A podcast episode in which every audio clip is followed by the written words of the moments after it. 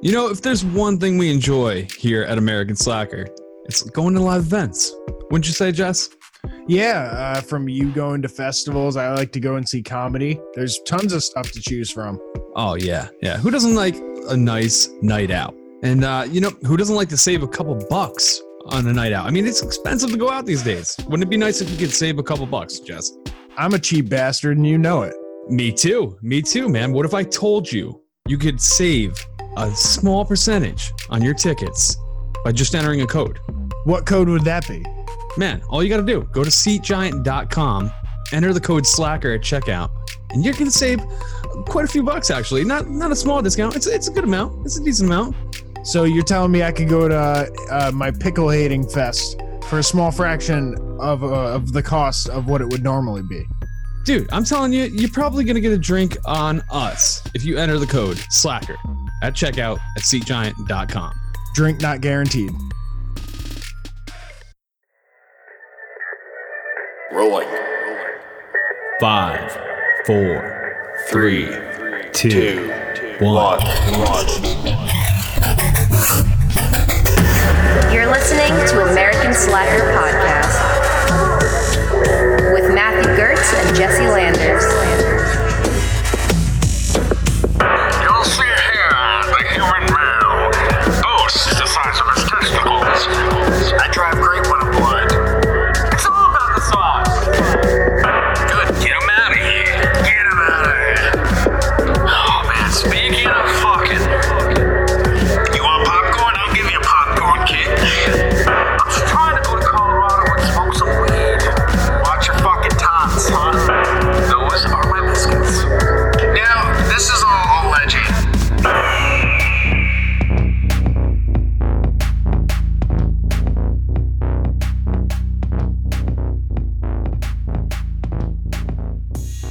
Welcome to American Slacker Podcast. As always, I'm Matt.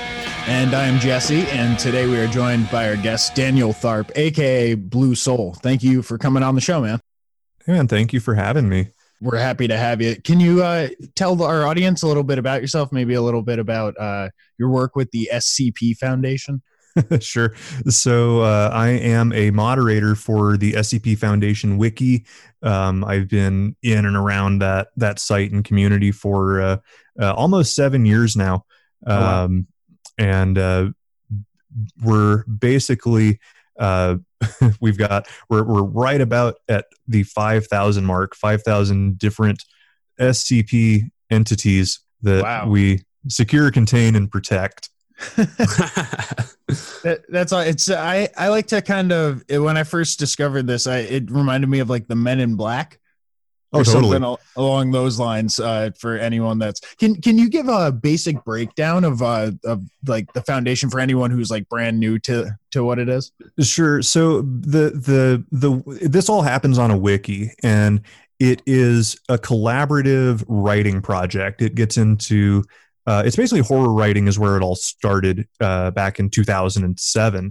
You know, somebody, this actually started on 4chan on a the sci-fi paranormal board on there. Somebody posted this little format of a thing apropos of nothing out of the blue, and people were like, "What is this?" And a couple people were like, "I like this. I'm going to make my own. You know, put my own spin on it." And so from there, people have, you know, they join, they collaborate, they, you know, get feedback, improve, and try to stick to a particular tone, which is that you have this huge organization that is dedicated to maintaining sort of your very normal way of life. That they contain all of the things and keep all of the inexplicable parts of reality out of your sight and out of your, you know, your conscience, like your consciousness. Wow. It's such a cool concept. And there's a lot of ideas out there that are cool on their own, but like this has been interesting to me in particular because it's such a community effort to create this overarching narrative, it seems like. Yeah, and what's been funny is it looks like it's a big overarching narrative, and every time, you know, the narrative or what looks like a big canon sort of grows, you've got an equally large group that's like, I liked it the way it was. Like, why are we changing this?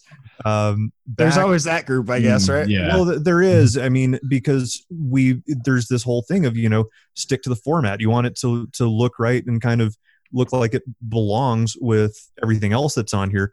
So back in, I think this was 2014, maybe 13, for the contest to decide who would win SCP-2000. Because the way we do it, we release, you can write your own, and you don't have to collaborate with anybody if you don't want, but it's definitely to your advantage to do so. If when we run out of blocks of 1,000 numbers that you can use, we'll hold a big contest to decide who gets the honor of being 1,000, 2,000, 3,000, 4,000. That benchmark. Yeah, the benchmark, because it's a cool number, right? And, it's for the same reason there's no particular SCP-001, because that's a really important number. Like, it's, you know, objectively, it's probably the first thing they ever contained. So we let people, there's multiple versions in that same slot, actually. But anyway, for 2000, there was a really controversial one where basically all of these articles have an object class. And up to this point, there were three.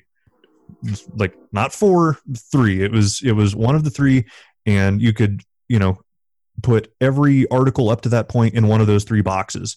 Okay. And this one would not fit in any of those boxes. So they made a new object class, and holy shit, the firestorm that this unleashed of people going, no, you like, what's wrong with our three? It's like, why do we just have to have three? Like, at first we only had one. Like, that's a good point. It seems counterintuitive. Like, you're limiting yourself on what your potential could be. And and it's funny because that ended up winning out. It did win 2000 in this new unique class that nothing else had before it. And every time we see, you know, somebody will try something new, it's like, well, this class means under these circumstances, you know, it means this. And some people are even now, this is 5 years later, still going, I really liked it the way it was. Okay, well, that was 5 years ago. You things have to adapt and change over time, and it's cool that this format sort of allows for that, even if there are some sticks. There's always a contingent, but really it is. There's a lot of collaboration, and there's whole channels. We're still kind of old school. We use IRC for a lot of our collaboration and interaction, but there's forums and Discords and all the other stuff available.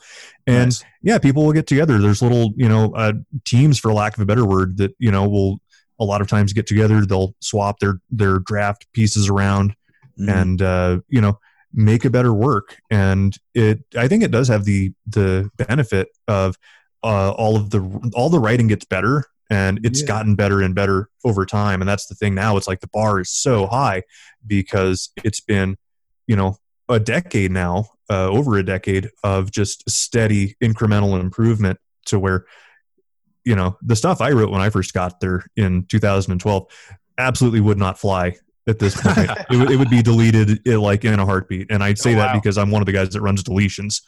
Nice. You have the power. You would delete yourself. Yep. and that's one thing, is you can always delete yourself, as it were, because we, even though it is like a wiki, and most people would say, well, it's a wiki, anybody can edit it. We have there's a big emphasis on the author. The original author has the final say in almost everything that they put out there. People can make edits for, you know, stuff like there was a typo. There's a, you know, there was a there versus there, you know, mistake. Small grammatical things. Yeah, little stuff like that. But you can't, you know, go into, you know, one of our, really any of them. I was going to say, if you have like a really famous piece, I'm like, well, that thing would be better if it had a ray gun. Like, well, maybe, but you don't get to do that. It's like the South Park turning all the guns in Star Wars into walkie-talkies. It's like, if you can get the author to be on board with it and say, yeah, they've got permission, let them do it, then sure. Otherwise, hell no. Well, you know, it's gonna get we'll revert it to how it was. because the authors do kind of have the final say in their works. I had they rolled out this big change to kind of they wanted to standardize on a particular word that doesn't actually exist, but it's an amnestic versus an amnesiac, and I like an amnestic is so an amnestic is something that's supposed to make you forget things of some sort, but before that word was standardized, it was amnesiac, and they decided, okay, that's minor enough. Let's make these changes. I saw it on mine. I'm like, I don't like that. I want to say amnesiac because that's what it said when that was the thing to say at the time. So I reverted my own work on this site wide thing. I said, okay, works for us. Nice. Well, it's good to have that freedom for the actual creators of the pieces. Yeah, I mean, we want to support them in as much as possible, and that means, they're the final say on any of this stuff. Like, we're really just the custodians of the content. So it seems like anyone can pretty much write a piece. It doesn't necessarily mean it's going to get put in there, but anybody can post an SCP article. They get voted on is the thing. There's not really an it's okay vote. There's it's either +1 or -1. And this community at this point has seen a lot. We're approaching the time where we have to do this SCP 5000 contest. Probably in another month, we're going to be right there where we got to do it. So you've got a good chunk of the site that's literally seen thousands of these things get posted.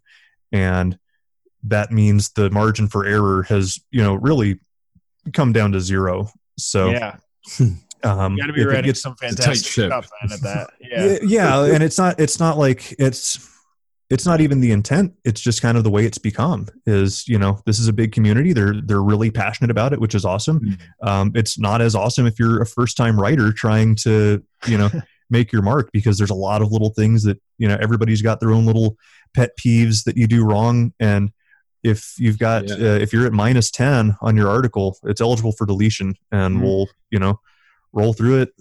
Staff will vote on it. And with 3 votes, which are pretty close to automatic, like if this is what the community wants, it's that it meets all the criteria.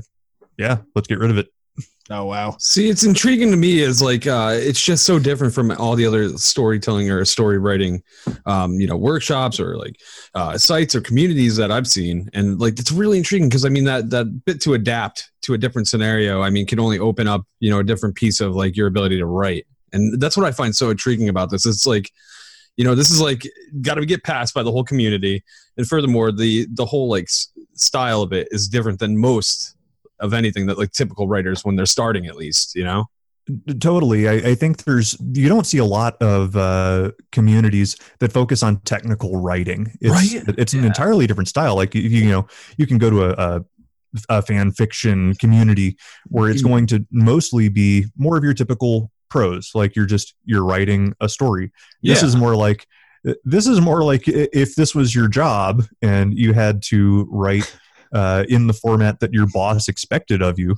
It's like a police procedural type of thing where you have to fill out the paperwork for an accident report. It is, and that's the stuff that has the biggest visibility, the most popularity.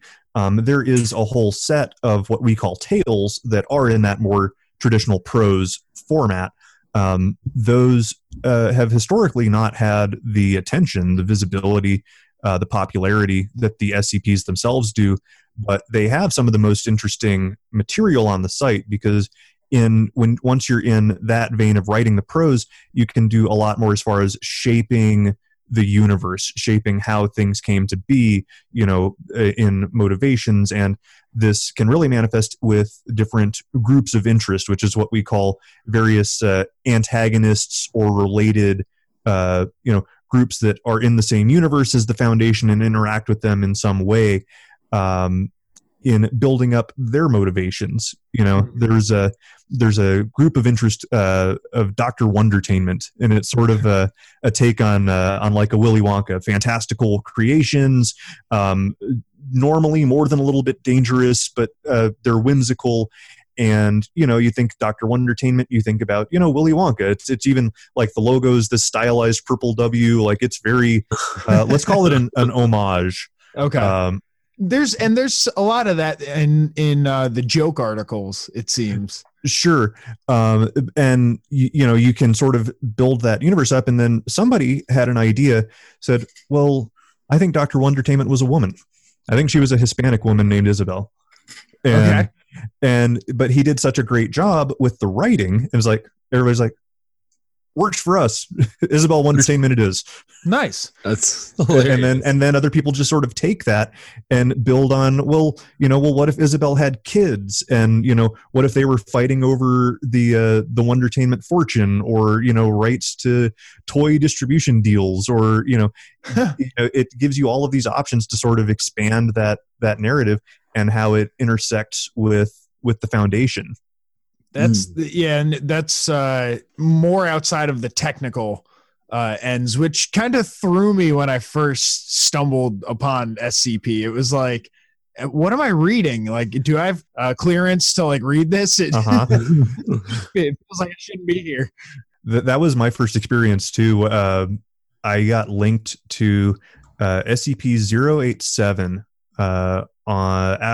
with no context, and this is. You know, it's very chopped, it's very dry, very technical, but also describing this very inexplicable place and this inexplicable vision that they see at the bottom of a stairwell that seems to have no end. Yes. And I'm like, what the hell am I reading? And so I click the homepage, and the homepage looks quite different now than it did at the time. At the time, all it was it. The guts of it is still there, but it used to say, this content is classified, and more or less, if you're reading this and you don't have authorization, we already know when we're coming. That's pretty intense. Oh my God. This is False Start, the show about those presumptuous pictures that studios were sure would spawn a franchise, but didn't. So back on Eternia, yeah. Skeletor sort of locates the key on Earth. Mm-hmm. With Google Maps, and then asks where his mercenaries are. He's had to walk past those mercenaries to get into the room. Yeah, guys, Skeletor is rude. God. Film does not know what mercenaries are.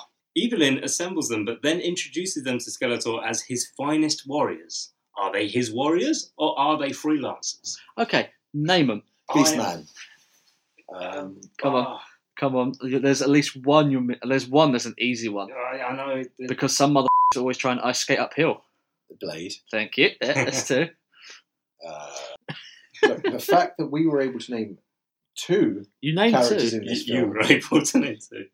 Instantly makes it better than Planet of the Apes. If you like that, you can hear more on iTunes, SoundCloud, Twitter, and Facebook at Full Starts Pod.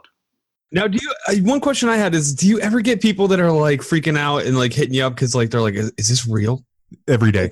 Okay, I was wondering because it's like it's just multiple times a day. Some of this shit, if you saw this, like you just randomly, like how you stumbled across 87, and I'm looking about it, and it's an incident that happened at a campus, redacted location. It's kind of crazy.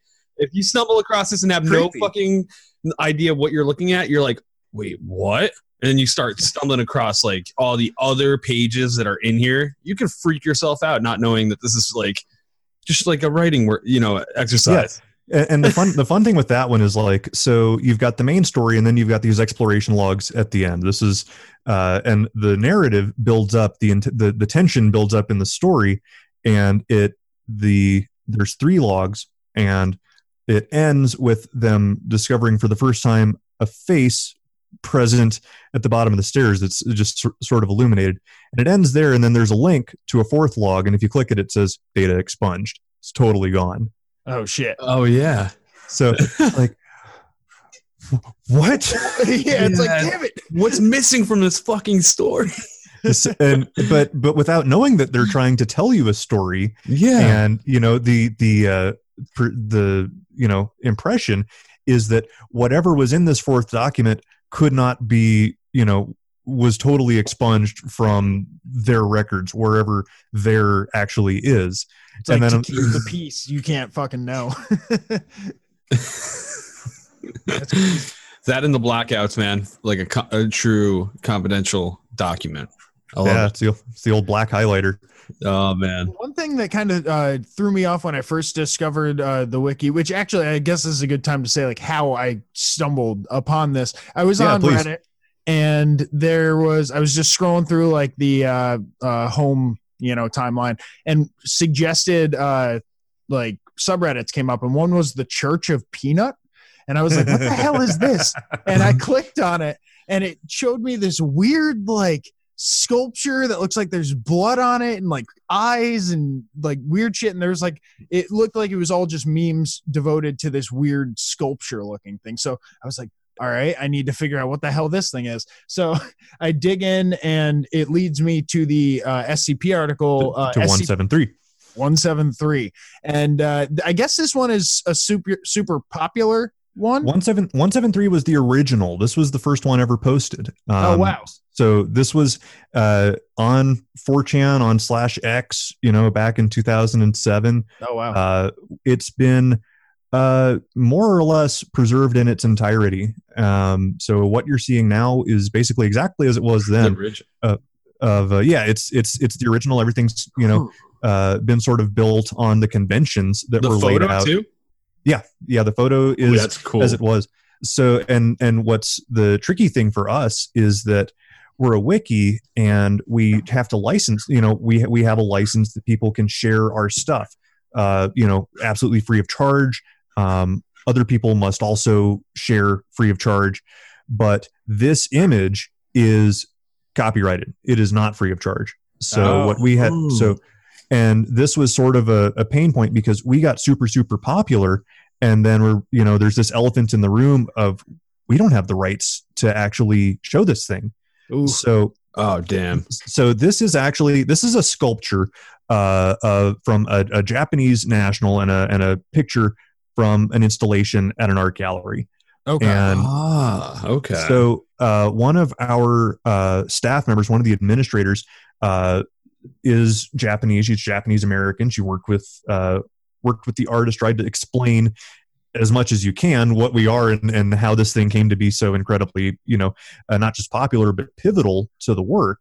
Yeah. And we ended up getting, and you can see it down there, that the sort of disclaimer at the bottom of the work of all of the things that we have had to agree to, basically, you know, we have a license to use it, which is awesome. It was like, you know, wow, that's a big step. Yeah. It was absolutely huge for, you know, having it all make sense and be what we wanted it to be.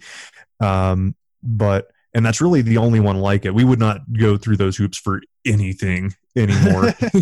Yeah. I don't blame you. That's, yeah, it's a lot of hassle, but this one, I'm glad I stumbled upon this one first because it seems like a good one to start with.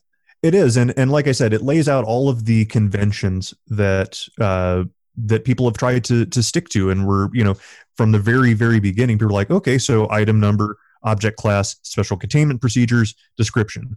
That format has not changed one bit since that work, you know, from 2007. That's awesome. And that's kind of cool because with as many works as we have now, we've got, I want to say 4,600 over. Oh, wow. We are, you know, I would say probably at least 4,000 of them use that exact same set, but we managed to tell distinctly different stories through each of them. And, you know, it's only, you know, those little placeholders, that object class, description, procedures, those just sort of anchor the work and kind of set it up for, you know, how the rest of the work's going to go, and doesn't really place a ton of restrictions on it. People have learned how to work with it and sort of use those to enhance the piece. Yeah. And it's cool because like that just set the foundation for the foundation. Yeah. And what's fun with this is like, I was actually just thinking about this. I recorded my podcast yesterday, and one of the SCPs that I covered is, you know, I have my script here from the opening to it. This is a set of containment procedures, and it's the idea at this point is these procedures come towards the very top. So while it's supposed to be instructions for how to successfully contain this thing, from a literary perspective, what you're doing is setting expectations. And the wilder these procedures get, the more there is to answer for later in the piece. So I'm going to give you just the last a couple of highlights from these procedures. Cool. A Foundation certified cannibal is to accompany Mobile Task Force Lambda 14 manhunters in investigating all restaurants serving barbecue in the southern U.S. Until SCP-4670 is recontained, all Foundation personnel within the southern United States are encouraged to avoid consuming barbecue pork products or engaging in conjugal relations with Greek women. What? What is that setting up for? That's crazy. At first I was like, okay, maybe I have a theory that there's like a cook who's turning pork into people. But then the Greek women thing kind of totally threw me for a loop. Yeah, and that's the thing. It's like your build up to payoff kind of comes from those procedures, and you know you set a lot of expectations. Like you have to go back and answer for why does the Foundation have certified cannibals? Certified. How do you certify a cannibal? Yeah. And so that story ends up being sort of a. What's interesting is it's sort of a modern retelling of the story of Circe from the Odyssey, because this particular writer is pretty well versed in mythology and likes to sort of put modern spins on them, not only modern spins, but in the context of the Foundation. Oh, and okay. So it ends up all making complete sense, provided you... And the other thing is this stuff is not really always laid out to be the most intuitive thing. Like it's written at a college or, post-grad level. And sometimes the reading requires to kind of have that sort of knowledge base too, or you're not going to get all of it. Mm-hmm. Mm-hmm.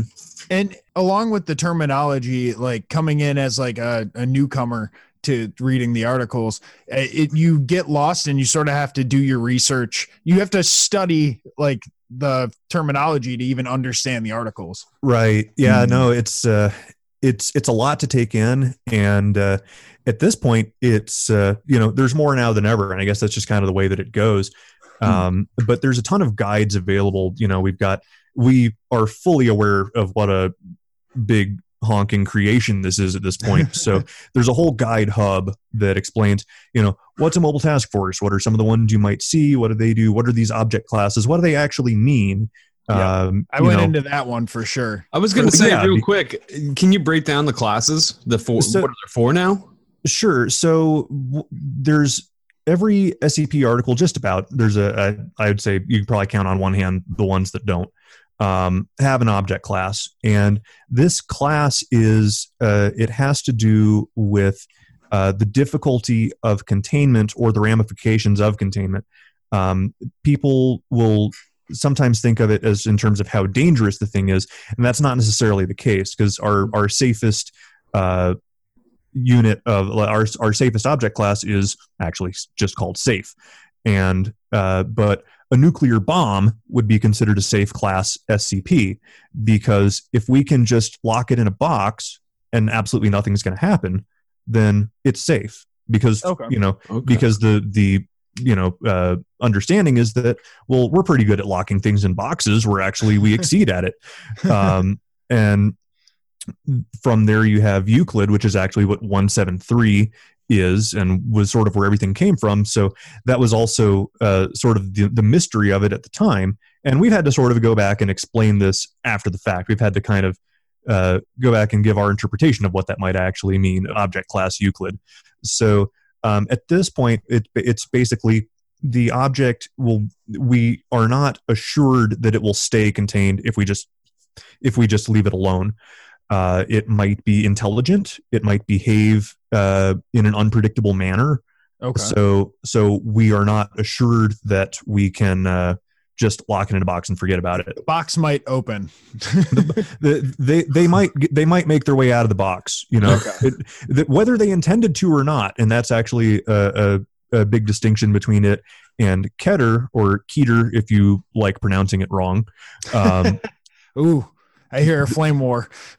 Well, no, it's it's the thing is you only see it written, so it's Keter would be totally reasonable to say Keter, except it's a Jewish word. It means crown. And oh, okay. So there were a few of those sorts of references in, particularly in the newer, more esoteric classes. But these Keter skips are and I realize I just said something. I said skip, which is yes. What we will, if you've, you know, I will tend to colloquialize SCP to skip because it's easier to say. And there's also sort of this in-universe thing that if they're around them all day, that might be what they just sort of refer to them as, because SCP is, you know, it's a mouthful. It is a mouthful. It's like, it feels strangely like more formal that way. And I like skip though. That's a good way to do it. Yeah. So these Keter skips are more actively hostile or more actively seeking to break free of containment.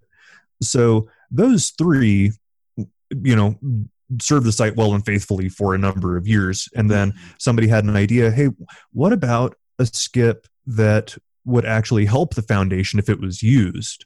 You know, that we're containing it because we think it would actually benefit us to contain it. And thus SCP-2000 and this Thaumiel classification came to be. And since then, there's been a few others. There's one where we contain one of two entities because it's the better of two evils, or you know, we leave this uncontained because the ramifications of it being contained are even worse. Okay. There's been little edge cases like that a lot of people have, for the most part, just sort of begrudgingly accepted, and then it's less begrudging with time, and then it's just part of it. It's just part of the site culture. Well, there's always going to be rule breakers, and they tend to do cool things. So but yeah, and there's always, you know, at this point you can't just tell a scary story. Mm-hmm. We've got those. We've got so many of those that just telling, you know, having a spooky guy or having, you know, some, you know, magical item or something, like, we really don't give a shit. Like, we've seen so many of those. Right. So, you know, it's like, tell me why I should care about this. Tell me what, you know, why do I have any investment in containing this thing, or, you know, do I have any reason to sympathize or empathize with either the Foundation or maybe the thing itself that's being contained? Mm-hmm. And that is where, you know, at this point, you have to have the narrative. You have to be able to tell a story. You can't just have, you know, 173, you know, if you look away, he'll snap your neck. Yeah. he likes snapping those necks, that 173. Item 420, this bong will kill you every time you try to smoke it. SCP-420J.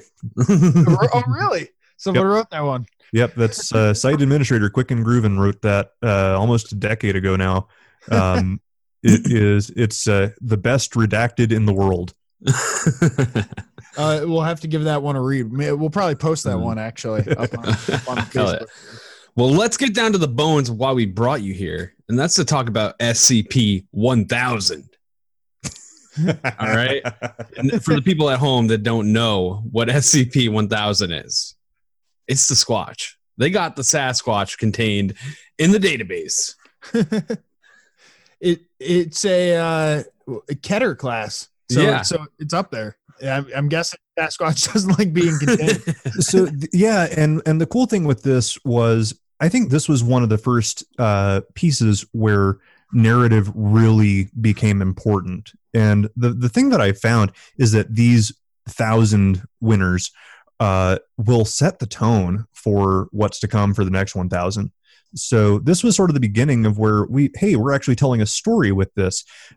Yes, Sasquatch is 1,000, but the bigger deal is he's not alone. He is actually part of a civilization that humanity overthrew. And at one point that civilization actually exceeded humanity's capacity. And oh, wow.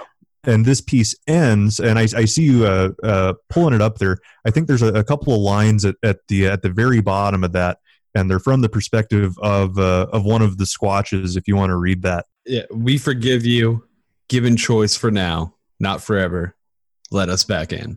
And I've got to say, there's a lot about this whole page that's just really interesting. I mean, breaking down the story of, like, giving them a story of how they've been eliminated down to 1 to 5% of their population through a pseudo disease. And, like, there's a lot of cool story elements about this that just, like, it's fun, man. I really dig it. It puts more depth to Bigfoot for sure. Yeah. Yeah, this is like I gotta say, this is my favorite, of course. When you said this to us, I was like, "Oh, cool, man!" I didn't realize that they did a Bigfoot one. We're always talking about the Squatch sightings. Oh man, show, so. yeah. I think I heard one in a couple of weeks. You had a really, really drunk guy calling the police out because he was being stalked.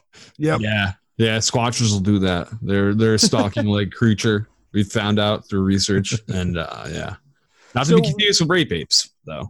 Oh, no. Those are, Tennessee? And they jump from the trees, apparently. They jump from the trees. We haven't heard a rape ape sighting in a long, long time. Thank God. Oh, man. We always have our ear to the ground about any... maybe we would be a benefit to the Foundation, you know, and trying to continue the project. We can go for it. The add-ons for SCP-1000. So what are some of your favorites as someone who's seen so many, I'm sure?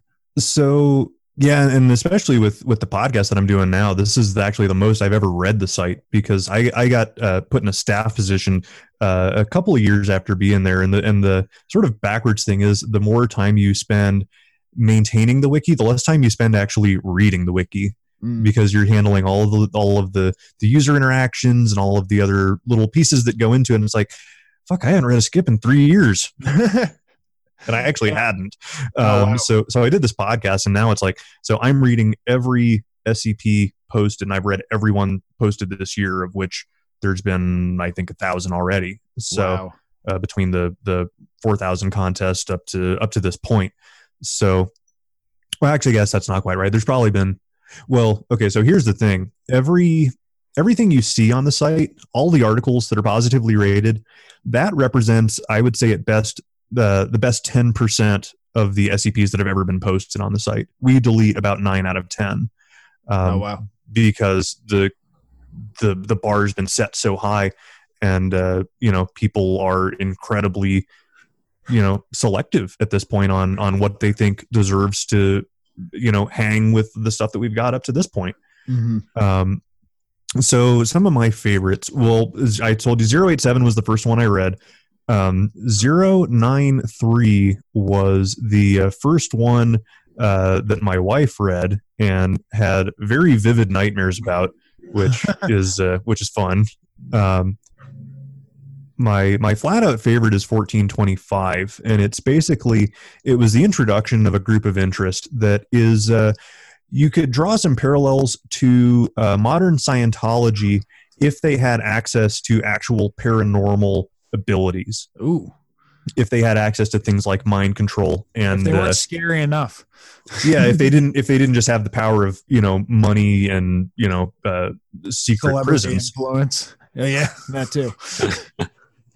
So it's this really vividly told story of the Foundation having to scramble to basically destroy all knowledge or publicity of a book. And this book became super popular. It was on Oprah. It was on, they talked about it, all of the hosts of American Idol. And this was about 6 years ago now, to give you some perspective of what would have been super, super popular. So, mm-hmm. You've got all of the hosts of American Idol all giving these sort of cryptic conversations back and forth that only make sense if you're part of this fifth church. And then sort of as one, open their mouths and start exhaling black smoke. And the remainder of this episode of American Idol, the remaining 22 minutes or so, is just them exhaling black smoke constantly. That's horrifying. Oh, my God. What the fuck? It sounds like a nightmare. Yeah, so, and that's still my favorite piece on the site, just for all of the cool shit that the author does with... it jumps back and forth between the typical SCP format, the narration of this episode of American Idol, or and then going into basically how we had to work with people we'd rather not to actually contain this. And we have a whole thing where sometimes we didn't actually succeed, but what we've done is convince everybody, you know, without fail, that what you're experiencing now is the way it's always been. And it's sort of a convention that gets used every so often. I've actually seen a little spike in it lately of this ONU-E protocol. And it was this... mass amnestic... I forget what the other word was. It's basically, it's like what you're experiencing now, like apparently, you know, you used to be able to always lucid dream. Like you could lucid dream on command, but, you know, but due to some anomalous footage that got out that tried to control the ability to dream, we had, and it was too little too late. And we had to trigger this ONU-E protocol. So, now it's only a small percentage of people that can still do it. That's an interesting way to approach it. I like that. Hey everyone, my name is Drew and I host a podcast called Dudes with Brews on a Porch, where we let the drinks flow and the conversations go. Each and every week, me and a friend of mine, we sit down, we try a different craft brew, usually from the state of Wisconsin, and we just sit down and have a conversation. We talk about all aspects of life. Once a month, we talk about paranormal stuff, and we always have a good time. You can find our show, Dudes with Brews on a Porch, on iTunes, Google Play, and anywhere else you find your podcast. Grab a cold one and hang out with us each and every week right here on the porch. I have to say, one of the ones that probably gave me the most like chills and straight up fear, I don't know why, but I mean, like it's just kind of a horrifying idea, is skip 1733. Is that the chess machine? This is the DVR of the Celtics Heat game. Oh yeah. No, that's great, isn't it? I don't know why, but it gives me like chills down my body every time I think about it. No, it's really good. So yeah, that one, to give like a brief synopsis, it's a videotape of Celtics Heat. This was an NBA playoffs game, as I recall.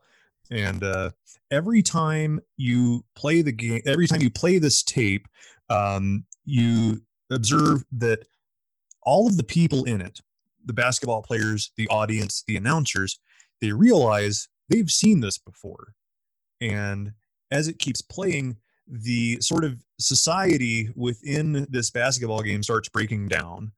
And it starts out easy. Like after like the first dozen playthroughs or so, the score is like 0-0 going into the second half, because everybody knows what everybody else is going to do. They defend each other perfectly. But by the end of it, there's human sacrifices. There's, you know, and I think what it is like they put out there, it looks like the stadium is locked. Like these people can't get out. It's basically like every time it's played through, the people on the tape become more aware of the fact that they're on a tape and start freaking the fuck out. I don't know if it's that they're aware they're on a tape, or if they keep observing the same things are happening to them. They're aware they're stuck in this sort of time loop. They keep experiencing these same things. And I think the scary thing would be that they don't know why. Yeah. And that's why they start, you know, there's these human sacrifices. They're trying, you know, I think they take Paul Pierce out to the middle of the court and crucify him. Yeah, it turns into total fucking chaos. So then they just like, the Foundation just locks up the tape or the DVR or whatever. Yeah. And there's just like, we're just not gonna like play that again. and there is sort of a guiding factor that I think almost everybody on the wiki likes to sort of incorporate in their writing, and that's that the Foundation is cold. It's not cruel.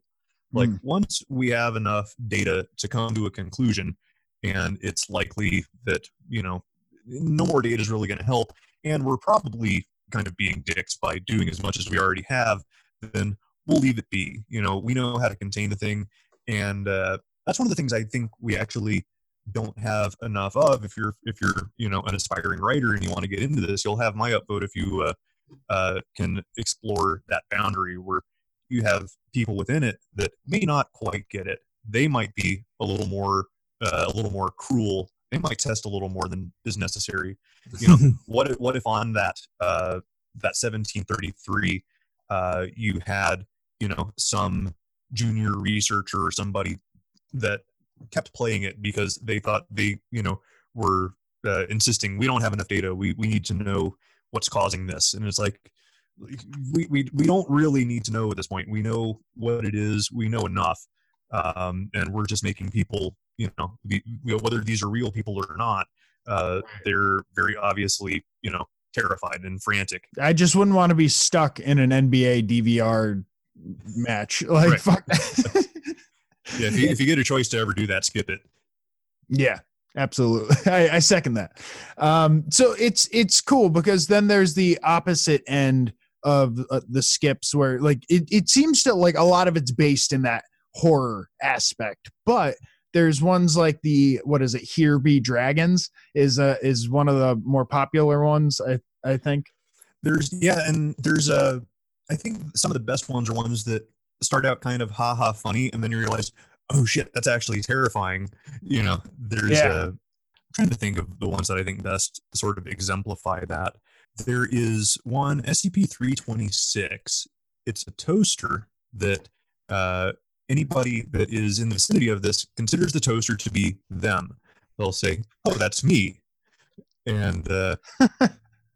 And so there's, this sort of, the story is, it's a fairly short story. And I don't really want to spoil it, but it starts out as a silly premise and then goes into, oh no.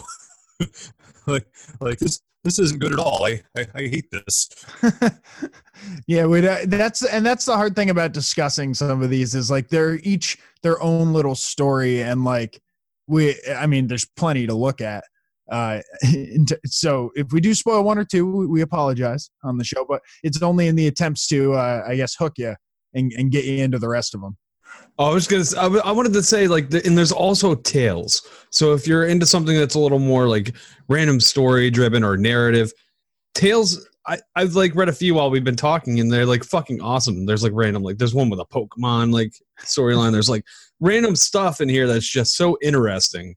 If you're not even, if you're I don't want to look at the files right now, you could switch off, and there's just as much in the fucking tale section too, which is really cool. There is actually more non-SCP content than SCP content on the wiki by count.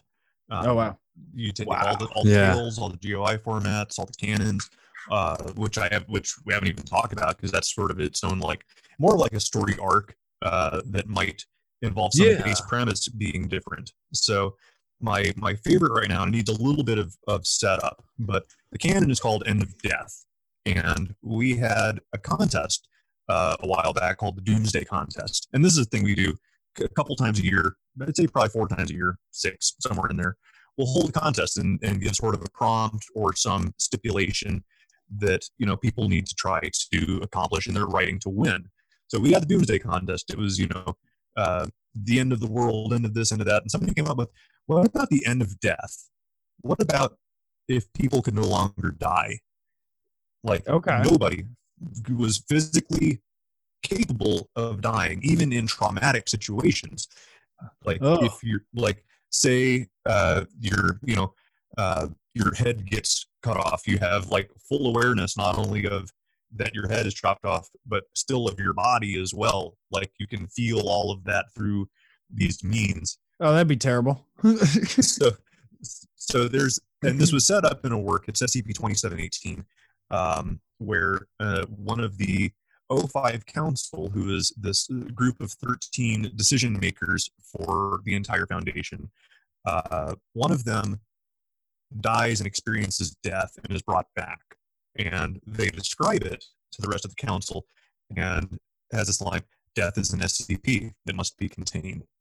And the whole thing sort of built off of that. And somebody took a joke article from 2718, and this is 2718-J. This is a convention we use for joke articles. So this uses some of the conventions of, it's basically assuming that people were no longer capable of dying. This is a luxury hotel that they chuck your non-functional corpse in, and it has all of these great amenities. It's got a stripper pole and a big buffet and, all of these great things that, you'll have a staff of people that'll come in and wipe your ass and do all the things you can't do anymore because, It's like you're not dead, but your body has nothing left to it either. Like, it's and a lot of the jokes will do that. It's like it's this combination of humor and horror, and that's actually a lot of people think, well, I can be funny. It's like, yeah, that's fine. It's not. It's harder to write a joke article than a main list SCP because you still have to nail the exact format of an SCP. It still has to be scary to at least enough people, but it has to be funny too. So yeah, that's what, you know, there's a couple hundred jokes, if that, versus, you know, almost 5,000 SCPs now. Well, I mean, it's crazy the just the scope of these articles, how it can go from like joke to something that's gonna like literally give you nightmares. There's one that it actually went the other way around. Somebody wrote the joke first, and then somebody else made it scary. Where there's a rock, and it makes you procrastinate, and the whole article is like it's mostly blank, and the guy says it's a rock that makes you procrastinate. I'll finish the rest of this later. and that's the whole article. That's the joke. And then somebody did a tale called Procrastinati, where they basically ground up this rock and dispersed it into the air and created this totally apathetic society through this one little jokey rock that somebody came up with, you know, a few years prior. Oh, wow. So it's like, it seems like a lot of work to do that. They'll leapfrog sort of off of one thing that's been created and go in a totally new direction. Yeah. And I think that's easier and more cohesive for, you know, for everything to really work out. It's not often that people have the ability to take an entirely new facet of the Foundation and, you know, build it, you know, understand it at a deep level enough to make it compelling and then have it be interesting to other people. True. And, you know, it's a rare gift. There's, you know, there haven't been a huge number of people that have really shaped the Foundation in that way. It's all been sort of, a lot of it, I should say, because certainly not all of it, but a lot of it's been, you know, there's this established thing. We're going to put a little twist on it, and we've sort of established a little new thing. And it's just sort of built outward and outward. But at this point, when you've got 10,000 articles on the wiki, then you have a lot of material to work from to build something new or to look at and say, you know, I really love this. Like, I love this End of Death thing. I haven't come up with the right idea yet for how to put my stamp on it, but I want to.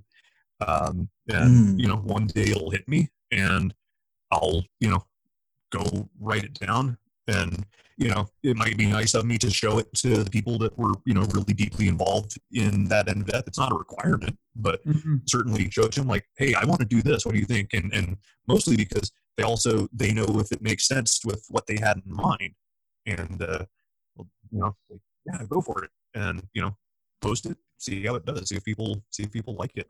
That's awesome. It's a cool collaborative effort. Can you give our audience a little overview of what you do on SCP Cafe, your podcast? Sure. So what I've been doing since late last year is I read every SCP that is posted. I make some selections out of the ones that were posted that week, and I give a little recap of each of the ones that I think are really interesting to talk about. They're not necessarily the 5 best articles of the week. I think they're the 5 that are most interesting to discuss.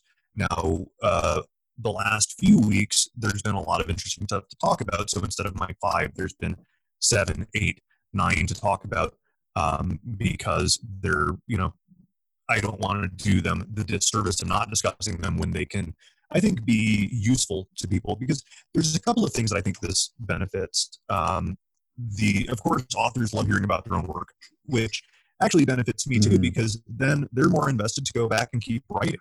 You know, it's a little cyclical sort of thing, but they give me material, which is awesome, and the material's good. So I talk about it, and then they keep doing it, they keep contributing. But it also, I try to talk about things that I see in the work that either I like from and try to explain from a storytelling perspective what they're trying to do, or where they maybe missed the mark on the format, or what, you know, you did this, that's not how we would normally go about this, you know, given the track record that the Foundation built up. We would probably do this instead. And in doing that, I think that also, you know, maybe there's a non-zero chance that it's helping create some better works. People are hearing this and they're going, okay, yeah. And that's the sort of thing I'm going to be trying to really focus on in a new little sort of mini-series, I guess we'll call it, called Making a Monster. This is... basically, I'm going to be writing my first mainlist SCP in 6 years. The last one I wrote was SCP-1388. It's terrible, but I leave it alone because I want people to see the sort of things that... now I'm going to it. Yeah, no, check it out. It's a pair of underwear that you put them on, and they've got superheroes all over them. You put these underwear on, and you know... It gives you these delusions of grandeur, and but it doesn't actually confer any special abilities. It just makes you think you're Superman. Delusional. So you know, you'll have some guy try to stop a train. They're all mad with power and splat.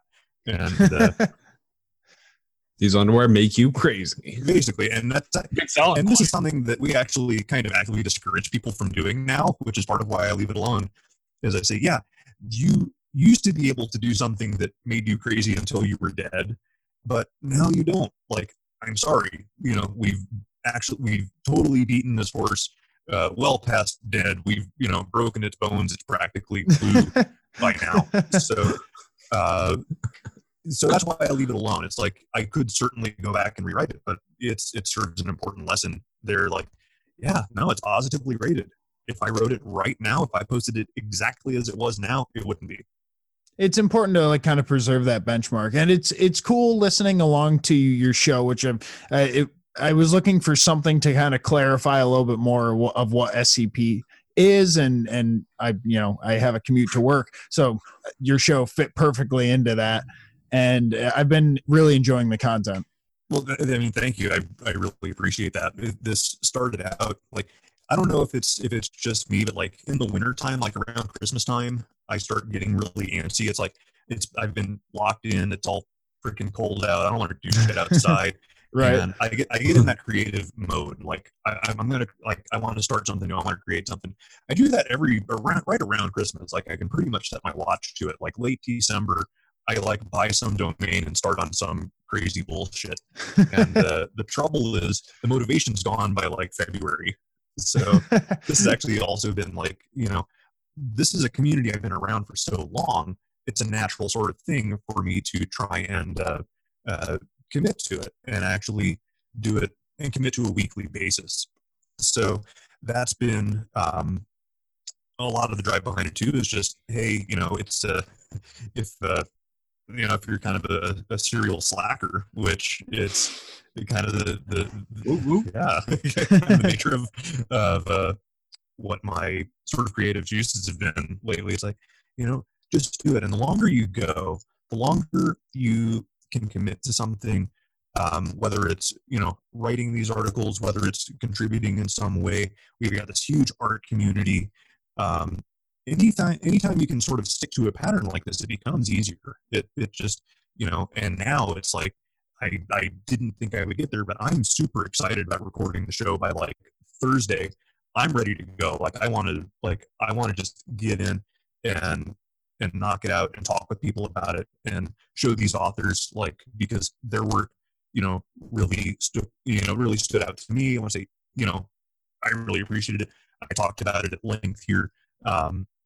The quote that I gave earlier about the consuming barbecue pork products or engaging in conjugal relations with Greek women, that dude was bugging me for like almost a week, because I told him, like, I can't not cover this this week. Like, you are automatically one of the five I'm going to discuss just because of this first line, and because it's interesting. It lets me have that conversation about, we do this to set expectations, and like, yes, it's an you know, it's sort of a what? Why? So I actually used that as my lead-in for the show last week, over this, you know, really dramatic music, and it was one of my favorite things I've ever done. Nice. But it's all just been a ton of fun doing the show, and then with the with Making a Monster, it's going to be about writing. And the thing that we keep trying to do is we keep trying to give new writers resources. And you're not going to get through to all of them. We have, you know, this huge community. We have an age limit, by the way. And it's 15 years old. It's not super high, but we still get a ton of users that are, you know, 12, 11, 10 years old. Wow. That first of all, your parents should know you're reading this stuff. It's interesting to see, because if they keep, I would just tell them keep writing, you know, because if they're doing it at that age. Yeah, we don't want to discourage them, but at the same time, it tends to not be a great addition to the community, you know? Right. Like it's difficult enough at 15. Like, Jesus Christ, I don't think I was a functional, human until like 25. Right. So, yeah. Right. Yeah. So, gotta start SCP juniors. It's not a bad idea. We've got a couple of staff members that are teachers, and one specifically does really small education. So that's not the worst idea, actually. We might pitch that. There you go. But we try and put all these materials out for new writers, and this Making a Monster series is going to be sort of my contribution to that, because I'm going to talk at length on every part of it, because while I'm going to be writing it, this is the perfect time to talk about why, you know, what the description's for, what the procedures are meant to accomplish, and that a lot of, here's a weird thing that I've seen over the years without fail. People will go in, they'll just start writing it top to bottom, SCP, blah, blah, blah, blah, object class, Keter, procedures. It's like, well, why did you put the object class in before you decided what the hell you were writing? Yeah, right. And it's kind of doing it backwards. For a lot of people, it's because they see this Keter class and they go, well, that's the most dangerous, so that's what I want to write. It's not necessarily the most dangerous. It's also not necessarily the most interesting. Right. But so it's... The idea should come first, and then the definition of the idea after. Yeah, and anymore, it's almost like the narrative, the thing you want to talk about, the thing you want to get out there is actually more interesting than the anomaly. And that is what I'm really going to be trying to hammer on in this series. Nice. Well, I'm looking forward to hearing more of Making a Monster, and I'll definitely be listening to more SCP Cafe, giving me the updates on the weekly submissions there. Yeah, no, thank you. I appreciate it. It's been fun, and actually with the community support's been unbelievable. Like, I just did this, let's see how it goes. Like, I got a microphone. I got, I love doing this sort of stuff. Like, let's just try it. And immediately people are like, this is awesome. And I realized nobody's doing this. Nobody's ever done a regular show. So our subreddit has 350,000 people. Like, it's a huge community. Nobody's ever done this. I didn't even go into it realizing that. I was like, nobody's done a weekly show just talking about stuff that happened this week. That's awesome. So it's just for that, and having this community now that's really gotten engaged with it and really, wants to talk about not just the works, but the show and how to improve it. It's, that's all I need to keep going. It's that was the motivation I was missing. Yeah. Just getting that. And, maybe that's, kind of greedy or self-centered or whatever, but I think a lot of people are like that they need that feedback on their work. It's very few people that are totally self-motivated that can just produce something week after week, day after day, whatever it might be, and just keep that up for years. That I don't know a lot of people that can do that. Well, I'm glad to see that your show SCP Cafe will be going on for years to come, then I can guess. That's the plan. I can't put it to myself that way, so I'm like, oh no, don't just day by or week by week. Yeah, you do it week by week, and it stays fun. You start talking about what are you gonna do for the 1,000th episode, and I'm no. That there, you gotta bring on whoever wins the 1,000 contest or something. Yeah, that's the thing. The cafe has not had any guests yet, and that's something I'm gonna get into. I'm gonna take a little bit that I've learned here. This is my first guest appearance on a podcast, and take what I picked up here and kind of apply that and see what because there's things I want to talk about. We have these I told people, and I've kind of lied to them because it never happened, that when people write these 001 proposals, which is, you know, what was sort of the origin story behind the Foundation, I wanted to bring these authors on because in this community, that's, for most people, considered your most important work. Like, it's your capstone piece. And I wanted to bring them on and talk about this, like go like an hour with them on just all the different facets, like what inspired you, what's the deeper meaning, and, you know, what did people take away from it. And but I haven't had some good Patreon content right there. Yeah, no, it's yep. Well, and I do have the Patreon, but I have been really adamant that I'm not doing any Patreon exclusive stuff. Like, they'll get stuff a week early, but I don't want any of this stuff to be gated by money, because the wiki's not gated by money.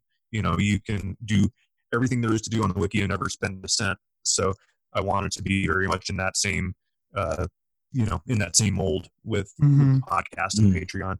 So, but yeah, that's it's something that I think will be really interesting for a lot of people, you know, and that'll be more aimed at like the experienced types, the writers that, you know, have been around for a while and like to know what inspires the other people, because as long as a lot of these people have been doing it, they still ask each other things like, where do you get your ideas? Like, you know, as well as I do, it's not really a thing you can explain as much. I do actually try to do that in this Making a Monster first episode, of ways you might poke ideas out from hiding places and, you know, turn them into maybe something you can write about. That's fantastic. Yeah, and you know, passion is so important to find in life. And one of the things that like I first took from this is like there's a lot of passion in all these like papers.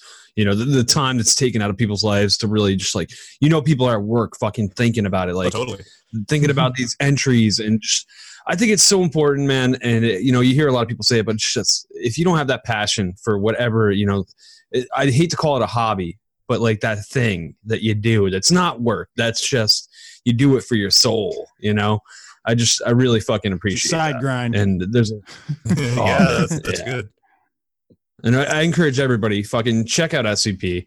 How can the people check this place out? What's the fucking easiest way? The easiest way would probably be to Google SCP Foundation. We got slackers here. You know, you got to keep it nice. And the website is scp-wiki.net. That is the official site. There's tons of communities. We have a subreddit that's, like I said, it's got hundreds of thousands of followers. There's new content, you know. Every 5 freaking minutes, refresh the page. There's going to be something new, and it's a great community. I've been moderating that for 6 years now. Well, that's fantastic. And where would people find your podcast? Well, SCP Cafe can be found at scp.cafe. Nice. You can also thank you. You can also find it on the usual suspects: Apple Podcasts, Spotify, YouTube.